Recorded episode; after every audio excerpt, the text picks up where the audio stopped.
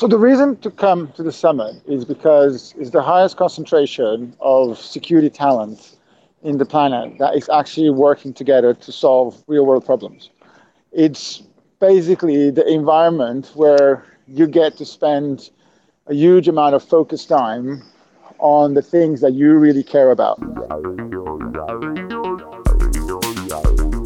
This is the DevSecOps Days podcast.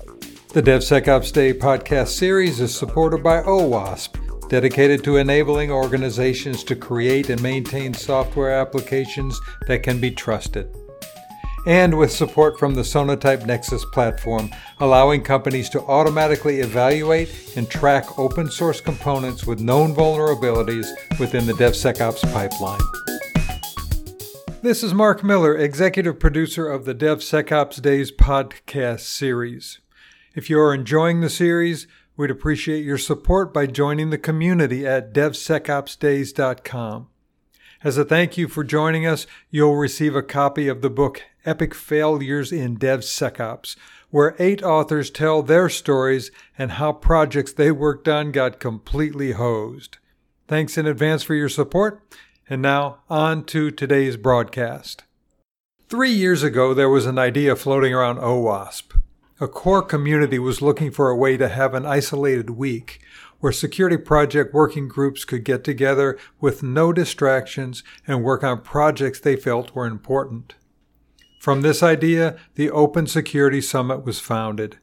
Now in its third year, the summit takes place in an isolated forest located between London and Manchester. The format for the gathering is to present an environment with no distractions, where the community of 150 security professionals can meet to update each other on their progress in the past year and to choose working groups to outline and work on future projects. This is not a podium lecture series conference. It is a five day, high energy experience during which attendees get the chance to work and collaborate intensively. Each working session is geared towards a specific application security challenge and will be focused on actionable outcomes. In this episode, I speak with Seba Deleersnyder, Dennis Cruz, Gemma Davis, and Francois Raynaud, core organizers of the event, talking about why they started the event, what has changed over the years, and what you can expect as an attendee at the Open Security Summit one of the things that people will want to know about your event is exactly what is it? This sounds like it's different than one of the typical OWASP events. Uh, yes, Mark. It's actually it's following what we had in the past with OWASP. It's it was called like the OWASP Summit. Uh, we've renamed that, but it's still supported by OWASP to the, towards the Open Security Summit. It's a typical what we call unconference. It's where people go together. People come to uh, the summit. Uh, we do have, I would say, a rough schedule set up, but it's really based on uh, the the people joining the summit uh, and amount of interest and amount of people that are putting energy into the working sessions that will make the working session reality. So we have a whole lot of, I would say, open working sessions on a whole lot of different topics within security and OWASP that people are going to uh, jointly work on. So it's actually an event where people are supposed to be working on stuff and not only listen to like talks or training. So it's a it's a, a typical, I would say, OWASP summit. It's not then a lecture series. This is actually a, a working session. Yes, it's all working sessions. So all people that join are really uh, supposed to be preparing topics and working on topics together. Is it like open spaces or are you doing work panels? How's it arranged? Well, well it, the venue is set up that we have a central venue, so where we have like where we can host like four, five different tracks where people can go uh, in and out, and then we have a lot of lodges or villas nearby we can, where we can organize smaller workshops. Gemma, it sounds as if uh, people can vote with their feet as far as which sessions they would choose to go to. Yeah, definitely. We have a fluid um, schedule, and the process for an individual to sign up or not sign up is is just just go onto GitHub and create a pull request, and they manage their own schedules. How many people are you expecting? Um, so roughly about 150. That'll be both on-site and remote participants um, working in a, a variety of security roles. That's interesting. How are the people in the remote going to participate? So they'll jo- join using a Google Meets. Each organization organizer will facilitate um, the time for them to join in and, and take part in the sessions. How would they participate? If I've got a working session, I've usually got some kind of whiteboard going on. There's a lot of open discussion going on. How is the remote participant going to be part of that? So they contribute via um, Slack through in you know having discussions with the people in the group. There are presentations so that the facilitator or organizer will be sharing the the whiteboard that they're working on. At the end of each session, they they provide their outcomes um, and that all gets collated by a team of technical writers who publish that onto our outcomes pages on the website. What is your percentage of remote versus live? Oh, I'm not 100% sure. So I actually think that the objective is to get 150 on site and and the remote it tends to be a bit flexible. The, it, the remote tends to be very focused on the um, the topic, so the people on site tend to participate on just about everything that's there. They kind of mix and match, but remote tend to kind of focus on specific things. We had some really good case studies uh, of success. For example, the last one, the last summits, where, for example, the OWASP Top 10 had really good participation um, when there was that whole uh, re- revised version, and I would say that it depends a lot on the quality of the preparation for the support for the remote participation. Uh, when there's that energy, it kind of works quite well because you have the Google Meets, you have the shared documents, you have people contributing, and these days technology tends to work reasonably well. Uh, I think it's more to do with the topic and the amount of preparation and and the amount of the kind of conversation that works well with the remote um, kind of participation versus on site. What type of audience are you expecting to come? So we have a really good mix, uh, and it goes all the way from uh, very technical, very sort of developers and security practitioners, to all the way to management and executives and CISOs and um, people from governments, people from uh, commercial companies. I think that's the beauty of the summits. In fact, you know, like OWASP, it's this community where you have multiple disciplines all collaborating and working for a shared goal. You know, really, for example, spectacular situations where when we had the threat modeling community intersecting with the Wardley maps community and realizing there's a huge amount of correlation including we also had some user stories uh, where we actually had uh, program managers coming in and that kind of multi facet kind of conversations and problem solving is what gets i think really interesting when you have an environment like the summit I've got a, an ulterior motive here. I didn't realize that you guys did unworldly mapping we've got Simon coming uh, doing the keynote for All Day DevOps this year. Yeah, well, we actually ha- we're going to have Simon Wardley and Dave Snowden, which is another sort of big uh, player on the whole mapping and with the Cynefin framework. That was a big success last year, the Wardley maps, and, and we really want to take it up a level this year um, because I feel that there is so much from a security point of view that we can use those concepts. Well, Francois, you've been with the organizing group since the beginning. What are some of the different things you're going to do this year as opposed to the previous years? One of the first things we're doing this year is accepting vendors to actually showcase their technologies. Uh, one of the main things that we require is open source. Uh, which is the aim of the summit, really. It's just like how are we going to make cybersecurity accessible for everybody? How they can help make cybersecurity better for everybody. And for vendors, they give them the ability to, to validate the solutions, they help them to actually improve their solutions uh, via the qualification of the open source community. But we've got lots of exciting new tracks like uh, API security track, PSD2 track, serverless track, maps and graph uh, track. It's um, it, it's but obviously uh, we can't forget the the barbecue of uh, the, the, the Open Security Summit. It's a kind of legend every year, and there will be some other surprises. We can't actually reveal everything. Uh, in terms of track, there will be always the Wardley maps. There will be the Truth Shop. There will be the OS SAM. There will be threat modeling. There will be Zap and plenty more. It's the place to be Let me open this up to all four of you then, and you can kind of talk on each other. What are some of the cool things that you're planning on doing outside of the event? Francois already mentioned that we we do have barbecue, uh, Summit barbecue, absolutely. What's really cool about the event is that a lot of the action also goes on throughout the evening and even the night.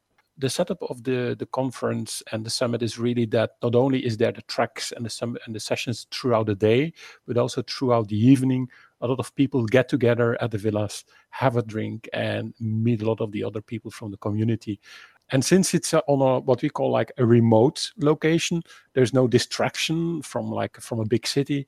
You have a lot of interactions, and and that's that's really where a lot of the magic of the summit happens. Gemma, what is the surrounding area? Where is this taking place?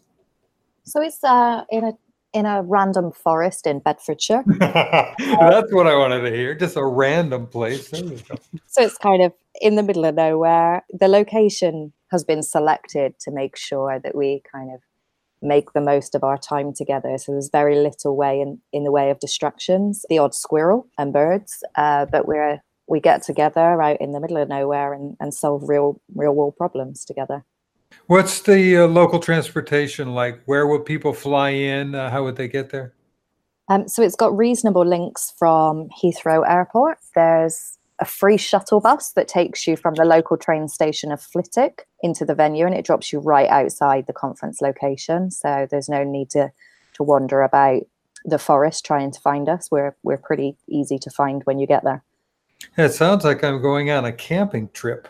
We set up in, in um, a series of villas, which are, are pretty cool, to be honest. They're high tech.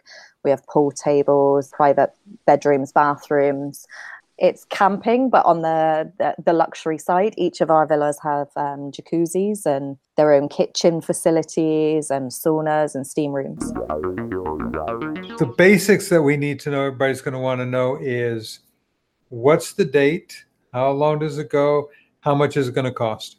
Yeah, it's June 3rd. So we start Monday, June 3rd until uh, Friday, June 7th. So it's uh, basically in uh, in two months.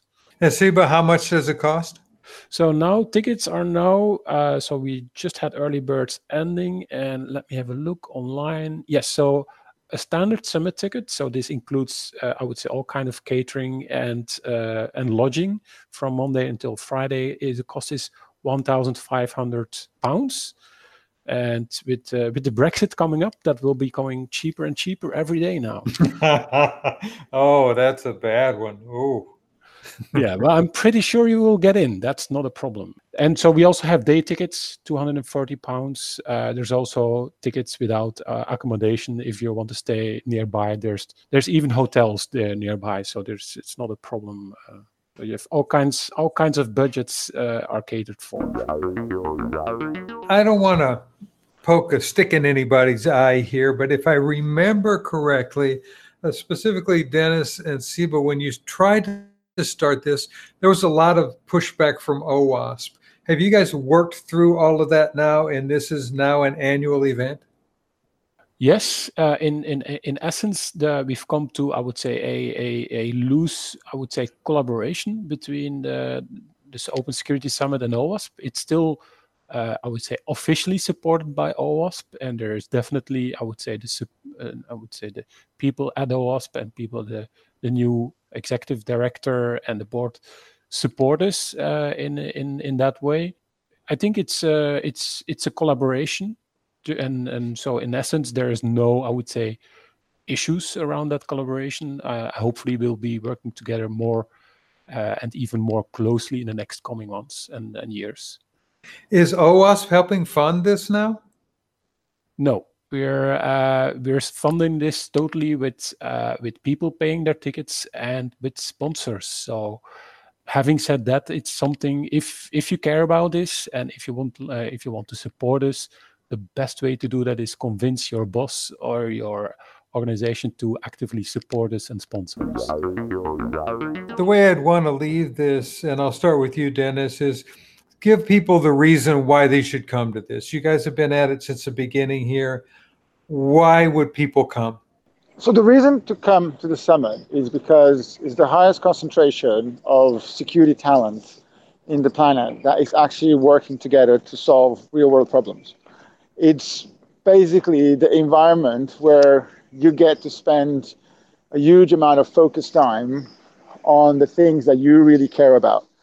So the way the summit works is by finding clusters of passionate people that care about a topic. And then also have the cross fertilization from people that got attracted from other clusters, where you get that very sweet combination of talent, passion, focus, and real world problems. In the kind of spirit of OWASP and the spirit of openness and the spirit of of learning, you have a huge amount of generosity in ah. people's time, in people's knowledge. And going back to the question you asked about what happens, you know, after, you know, in the middle of the summit or after, in, in my head, the summit is a continuous kind of event from eight o'clock in the morning all the way to one o'clock in the morning, because the best part of the summit sometimes are the conversations that you happen to have or the sessions that you, you go. But instead of being sort of by accident like a conference, we actually can social engineer those events. In fact, you know, the best summits, I would say, uh, participants and the ones who get the most are the ones who actually create working sessions on the topics they care about. They generate energy around it, and then they have really great experiences with others contributing and they participating in the ideas that they care about.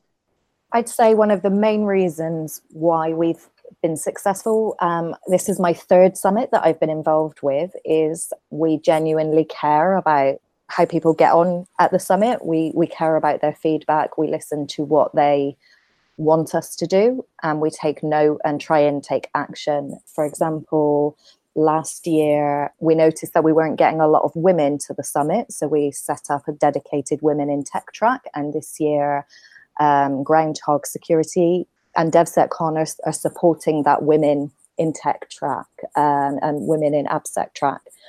We genuinely care about getting the diverse group of people together and giving them an event that they care about and that is meaningful to them the summit working sessions and uh, what happens at the summit is this sort of Darwinian model where the best sessions end up happening. So the reality is, if you have a passion and you have a topic that you really want worked on and you want to harvest the collective intelligence of who's there, you're still in time to create the working sessions and to generate energy behind it.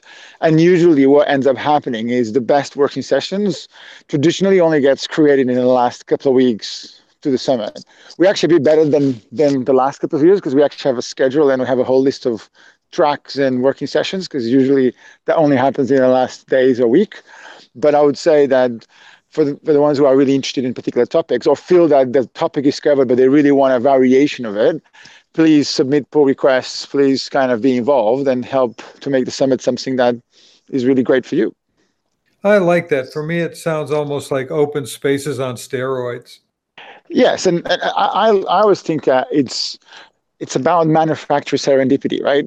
It's about creating a LobbyCon environment where instead of that magic kind of moment being dependent on the right person be at the right time at the right queue, you actually can put the people that are passionate about something in the same place. And sometimes he's in the same villa, sometimes he's in the same room.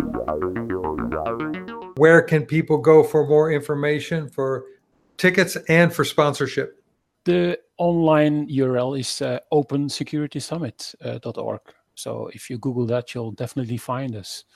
We're looking at June 3rd to start the week and going for a week.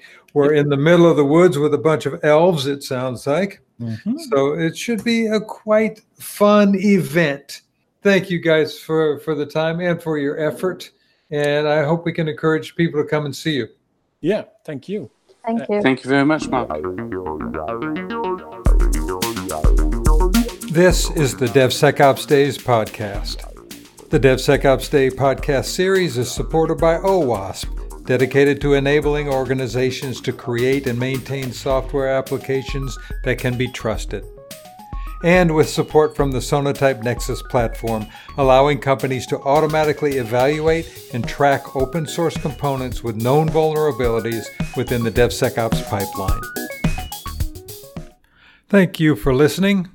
Don't forget to go to DevSecOpsDays.com and join the community and pick up your free copy of Epic Failures in DevSecOps.